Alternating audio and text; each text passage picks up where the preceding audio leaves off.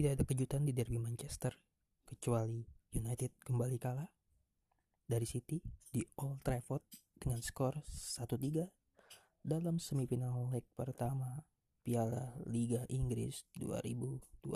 Selengkapnya di Gibahin MU. skies,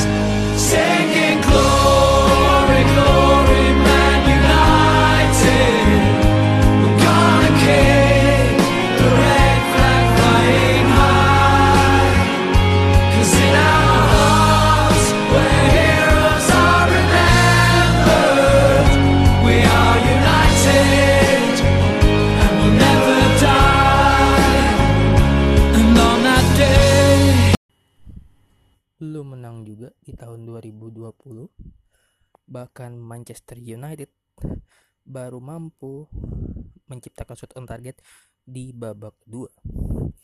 Kekalahan dini hari tadi sebenarnya udah bisa diprediksi banyak orang ya kalau ngelihat dua pertandingan terakhir United sebelum lawan City. Eh, benar-benar tidak ada kreativitas atau City benar-benar mendominasi meskipun United di awal-awal tuh sempat dapat peluang lah gue lupa dari siapa. Cuma ya Pep Guardiola adalah Pep Guardiola gue rasa dia tidak akan mengulangi kesalahan yang sama seperti sebulan yang lalu di Etihad saat City kalah 1-2 dari United ya. Itu benar-benar kalau seandainya Raheem Sterling finishingnya lagi nggak bapuk banget mungkin MU udah ketinggalan 5-0 kali ya atau 6-0 di babak pertama gue nggak tahu juga dan gol Bernardo Silva itu benar-benar keren banget. Kayaknya kalau kiper siapa pun akan susah sih apa nangkep atau nep, eh nangkep lagi nepis bola itu tuh. Itu benar-benar gila sih. Golnya keren banget Bernardo Silva.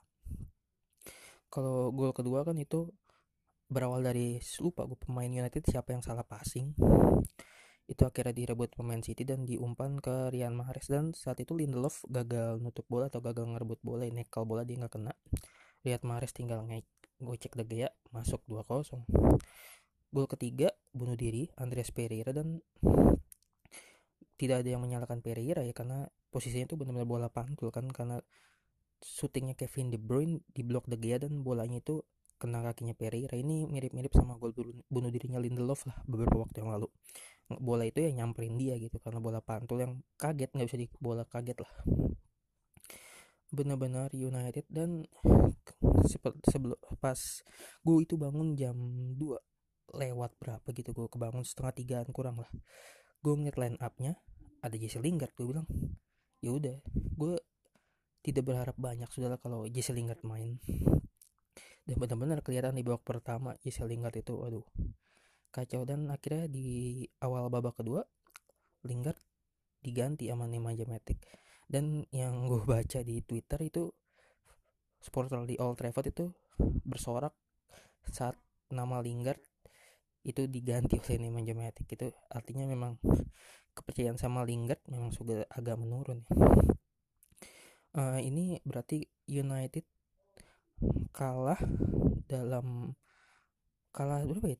Empat kali lah dari si Pep ini di Old Trafford. Gila loh parah banget. Empat kali kalah di dari Pep ya. Cuma sekali menang saat itu di Piala Liga. 1-0 gol tuh lewat mata selebihnya ini Old Trafford ini jadi seperti bukan neraka lagi ya buat Manchester City. Lo lihat kalau lo mundur jauh ke belakang dalam sekitar 10 derby terakhir ya di Old Trafford itu City menang tujuh kali. Lo bayangin tujuh kali menang United cuma dua kali dan sekali imbang. Lo bayangin City benar-benar mendominasi derby Manchester di Old Trafford. Itu apa sejak kemenangan di 23 Oktober 2011 ya kemenangan 1-6 itu. Itu City saat itu benar-benar apa ya Old Trafford tuh kayak ya surga lah buat dia. Itu dan United justru meraih kemenangan di derby itu lebih sering di Etihad ya dalam beberapa musim terakhir. Ya kan di 2017-2018 menang 2-3 yang saat itu menunda selebrasi City untuk juara IPL dan terakhir yang musim ini tuh yang menang 2-1 kemarin sebulan yang lalu lah. Uh, gue tidak benar-benar melihat ini Pep ini kayaknya udah tau lah cara menghentikan taktik counter attacknya Solskjaer ya. Terlihat semalam tidak berjalan efektif loh so gue bingung. MU bahkan coba bener deh emang City mendominasi banget. Gue juga nontonnya ya udahlah gimana itu tidak ada harapan lah. Benar-benar ya sebenarnya kan ya kita pasti pengen United menang lah namanya. Ya apalagi tahun 2020 belum pernah menang ya kan. Dan uh, gue dan kalau gue lihat pemain yang semalam tampil benar-benar dengan fighting spirit dengan semangat luar biasa itu Brandon Williams ya. Itu Brandon Williams sebenar-benar loh. Itu main luar biasa banget. Dia kayak kesetanan tampilnya luar biasa tapi saat sayangnya kan teman-teman yang lainnya nggak berimbang seperti itu. Ya begitulah. Akhirnya dan golnya Rashford ya gue cuma bilang alhamdulillah lah akhirnya bisa bikin gol di 2020 meskipun akhirnya nggak menang. Itu kerjasama luar biasa juga dengan Mason Greenwood ya kan dan ya benar-benar sih. Gue nggak tahu ya. Kalau yang gue baca yang gue tahu leg kedua itu akan main di Etihad tanggal 29 Januari 2020 setelah laga ini nih si abis dari Manchester dini hari tadi MU itu hari Sabtu menjamu Norwich di Old Trafford. Dan yang gue baca itu disiarin live sama TVRI ya. Lalu setelah itu main home lagi babak replay Piala FA tuh lawan Wolves di Old Trafford juga. Dan mudah-mudahan sih live di RCTI ya. Dan setelah itu atau sekitar lima hari kemudian setelah lawan Wolves itu lawan Liverpool di Anfield. Dan kayaknya bakal live di TVRI juga. Jadi ya siap-siap lah.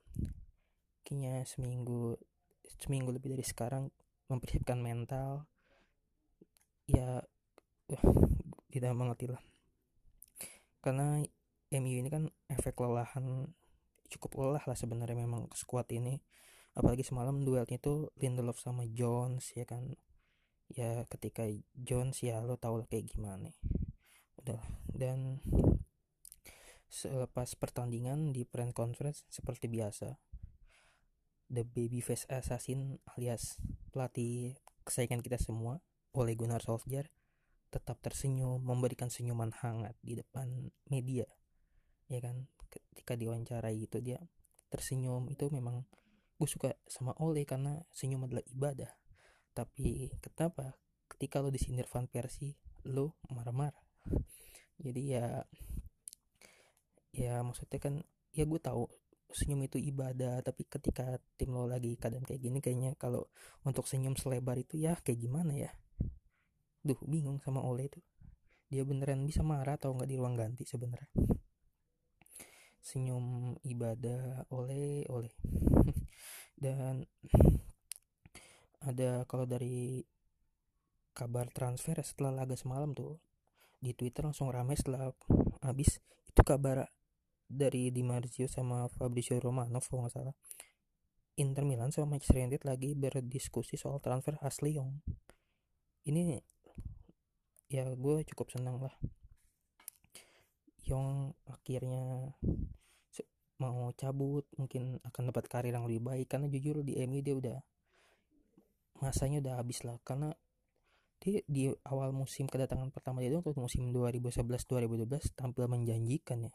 Apalagi pas United menang 8-2 lawan Arsenal di Old Trafford tuh salah satu penampilan terbaik Ashley Young ya, selama di Manchester United ya gue berharap kalau transfer ini terrealisasi MU juga ngerekrut pemain karena nggak punya banyak pelapis ya.